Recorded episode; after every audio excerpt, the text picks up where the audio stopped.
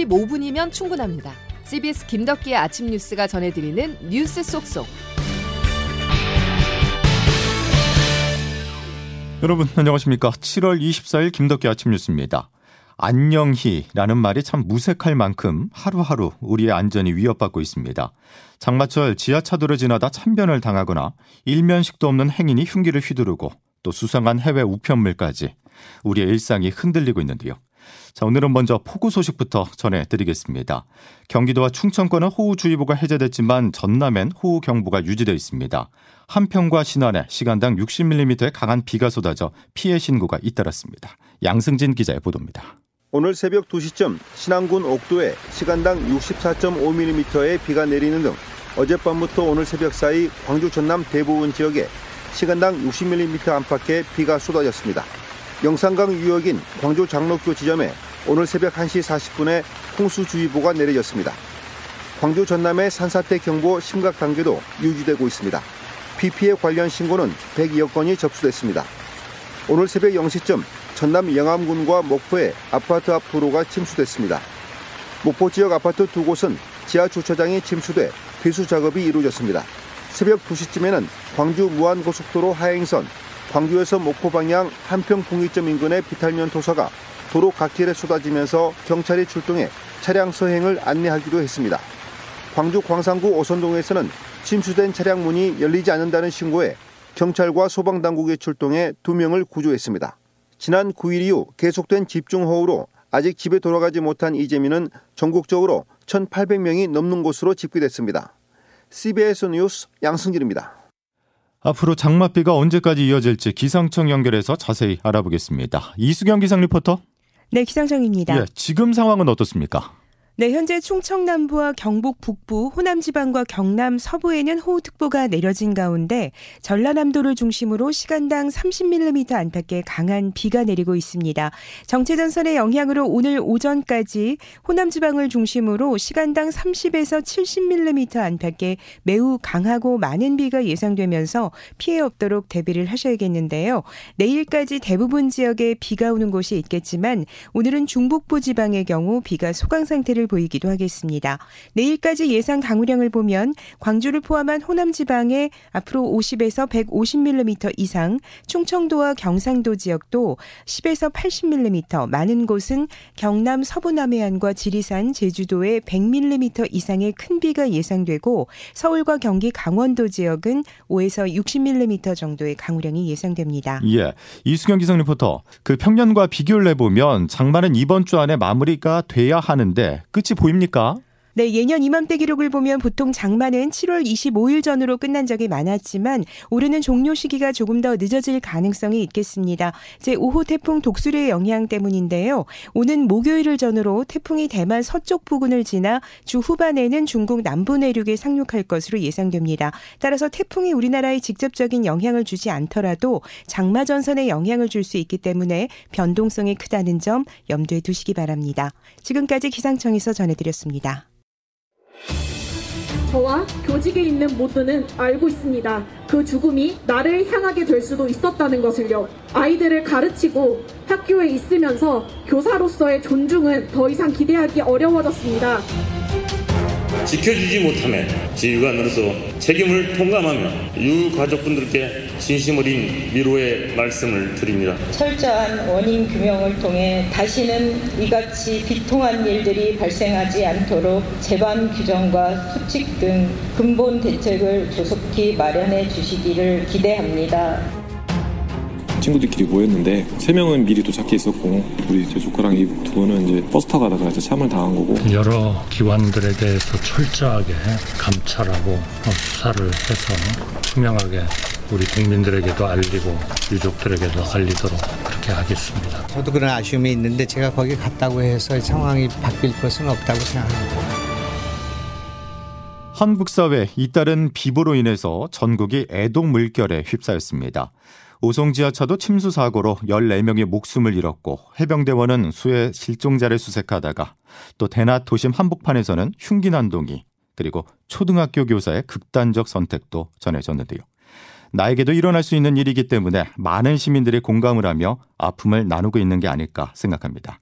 자, 이런 비극을 막기 위해서는 철저한 원인 규명에 따른 보완책 마련이 시급한데요. 경찰의 해명부터 보겠습니다. 오송 지하차도 참사를 두고 경찰의 부실 대응이 도마에 오르자 충북 경찰청이 항변에 나섰는데요. 그런데 출동 지령을 받고도 가지 않은 사실이 추가로 드러나 의혹은 더 커졌습니다. CBS 충북 방송 최범규 기자입니다. 충북경찰청이 오송 참사 당시 오송 파출소 순찰차의 이동 경로와 근무 상황이 담긴 2시간 분량의 블랙박스 영상을 공개했습니다. 제때 사고 현장에 도착하지 못해 국민의 소중한 생명을 지키지 못한 점은 사과하면서도 허위 보고나 방만한 대처는 결코 없었다고 항변했습니다.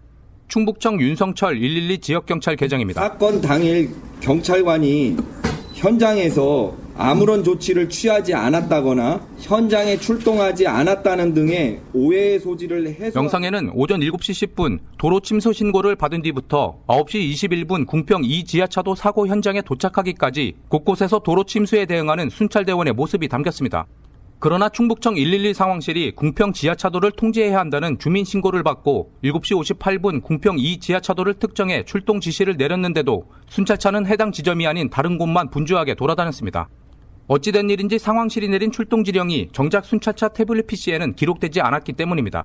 이런데도 15분이 지난 8시 13분 흥덕경찰서 상황실은 순찰차가 현장에 도착했다고 임의로 종결 처리했습니다. 해당 태블릿 PC에 한꺼번에 많은 정보가 수신될 경우 전산 오류가 발생하는 점을 감안할 때 당시 경찰관들이 출동 지령을 확인하지 못했을 가능성에 무게가 실리고 있습니다. 하지만 실제 현장에 도착하지 않았는데도 홍덕서가 임의로 종결 처리한 부분과 무전이나 전화로 출동 상황을 확인하지 않은 미흡한 대처에 대해서는 경찰도 명확한 답변을 내놓지 못하고 있습니다. CBS 뉴스 최범기입니다. 서울 신림동에서 발생한 묻지마 칼부림 사건의 범인이 구속됐습니다. 자신은 쓸모없는 사람이라면서 자책하기도 했는데요. 경찰은 신상 공개 여부를 검토하는 것으로 전해졌습니다. 보도에 최인수 기자입니다. 대낮에 서울 신림동 식당가에서 흉기를 휘둘러 한 명을 숨지게 하고 세 명을 다치게 한 혐의를 받고 있는 30대 남성 조모 씨는 검은 모자를 눌러 쓴 채 어제 법원 영장 실질 심사에 나왔습니다. 범행 이유를 묻자 스스로 비관했습니다. 예전부터 너무 안 좋은 상황에 있었던 게 제가 너무 잘못한 일인 것 같습니다. 어떤 안 좋은 상황인지 한번 말해주세요.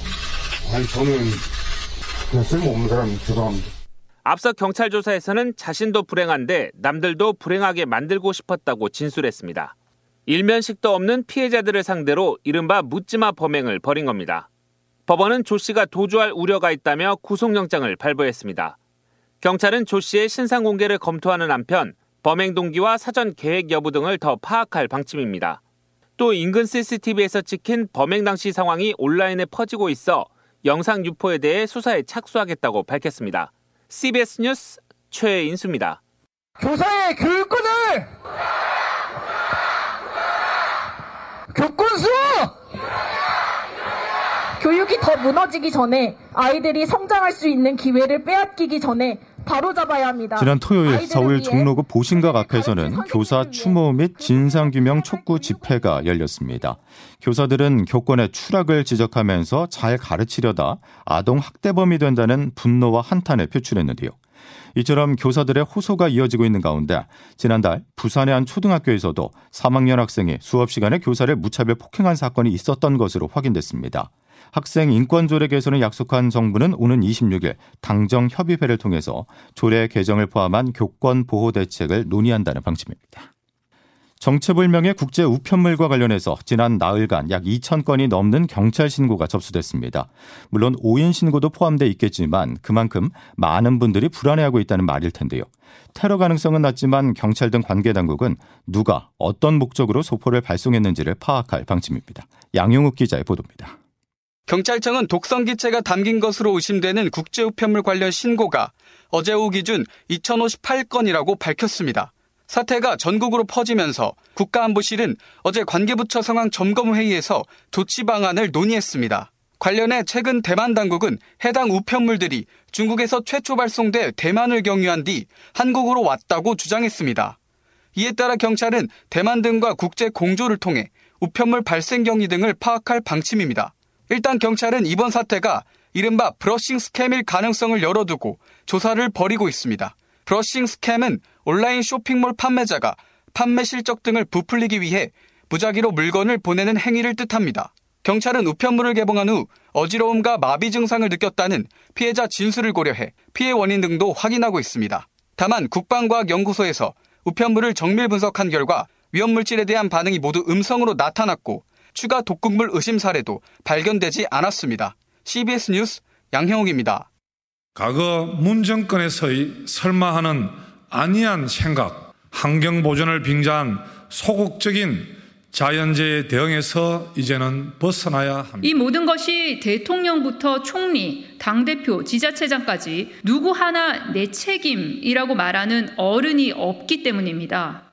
국민의 일상이 위협받고 있어서 각종 대책을 강구해야 하지만 정치권은 이번에도 내탓 공방을 벌이고 있습니다. 결국 막바지에 접어든 7월 임시국회도 정쟁으로 얼룩질 가능성이 높아 보입니다. 정치권 분위기는 김명지 기자가 취재했습니다. 여야가 7월 임시국회 막판까지 곳곳에서 정면 충돌할 것으로 보입니다. 우선 오는 26일 법제사법위원회 현안 질의에선 한동훈 법무부 장관이 출석한 가운데 감사원의 4대강 보호 해체에 관한 감사 결과와 검찰 특수활동비 등 문제를 다룰 것으로 보입니다. 국민의힘은 문재인 정권의 보 해체가 편향적이고 위법적이었다고 주장하는 반면 더불어민주당은 수해 책임을 전 정권에 돌리기 위한 정치 감사라고 맞서고 있습니다. 이 같은 공방은 영부인 일가 측 특혜 의혹이 불거졌던 서울 양평 고속도로 건설 사업건과 관련해 28일 국토교통위원회 현안 질의에서 절정에 달할 것으로 보입니다. 사업 백지화를 선언한 원희룡 국토부 장관이 참석한 가운데 민주당은 이를 대통령 처가 게이트로 규정한 반면 국민의힘은 원안 노선 인근에 문재인 정부 인사들의 땅이 있다며 민주당 게이트라고 맞불을 놓고 있습니다. 오늘은 김영호 통일부 장관 후보자의 인사청문 경과 보고서 채택 시한이기도 한데 채택 불발 뒤 향후 임명이 강행된다면 또 다른 뇌관이 될 것으로 보입니다. CBS 뉴스 김명지입니다.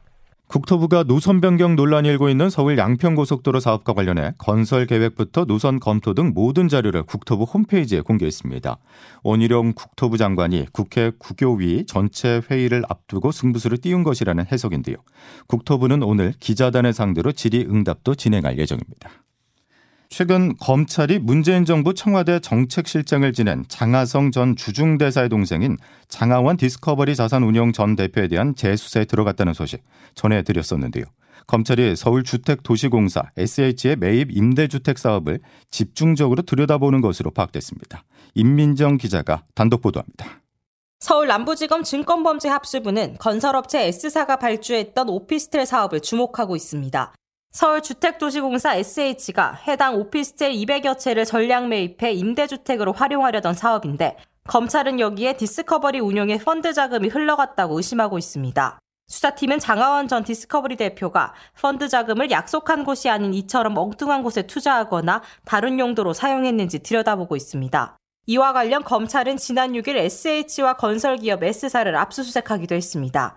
디스커버리 펀드는 2017년부터 2019년까지 하나은행과 IBK 기업은행, 한국투자증권 등을 통해 판매됐다가 환매가 중단됐습니다. 2021년 4월 말 기준 환매 중단으로 은행 등이 상환하지 못한 잔액은 2,562억 원에 달합니다. 수사 초기 해당 펀드의 장전 대표의 친형 장하성 전 청와대 정책실장이 약 60억 원을 투자한 사실이 드러나 논란이 일었습니다.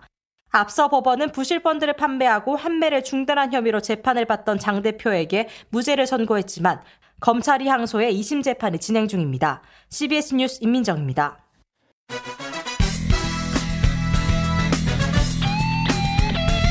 핵심만 담다. Save your time. 김덕기 아침 뉴스 여러분 함께하고 계십니다. 자, 오늘 오전까지 호남을 중심으로 매우 강한 비가 집중되겠습니다. 내일까지 호남에 많은 곳은 150mm 이상, 경남 남해안과 제주도에도 100mm가 넘는 호우가 쏟아지겠는데요. 비 피해 추가적으로 일어나지 않도록 단단히 대비하셔야겠습니다.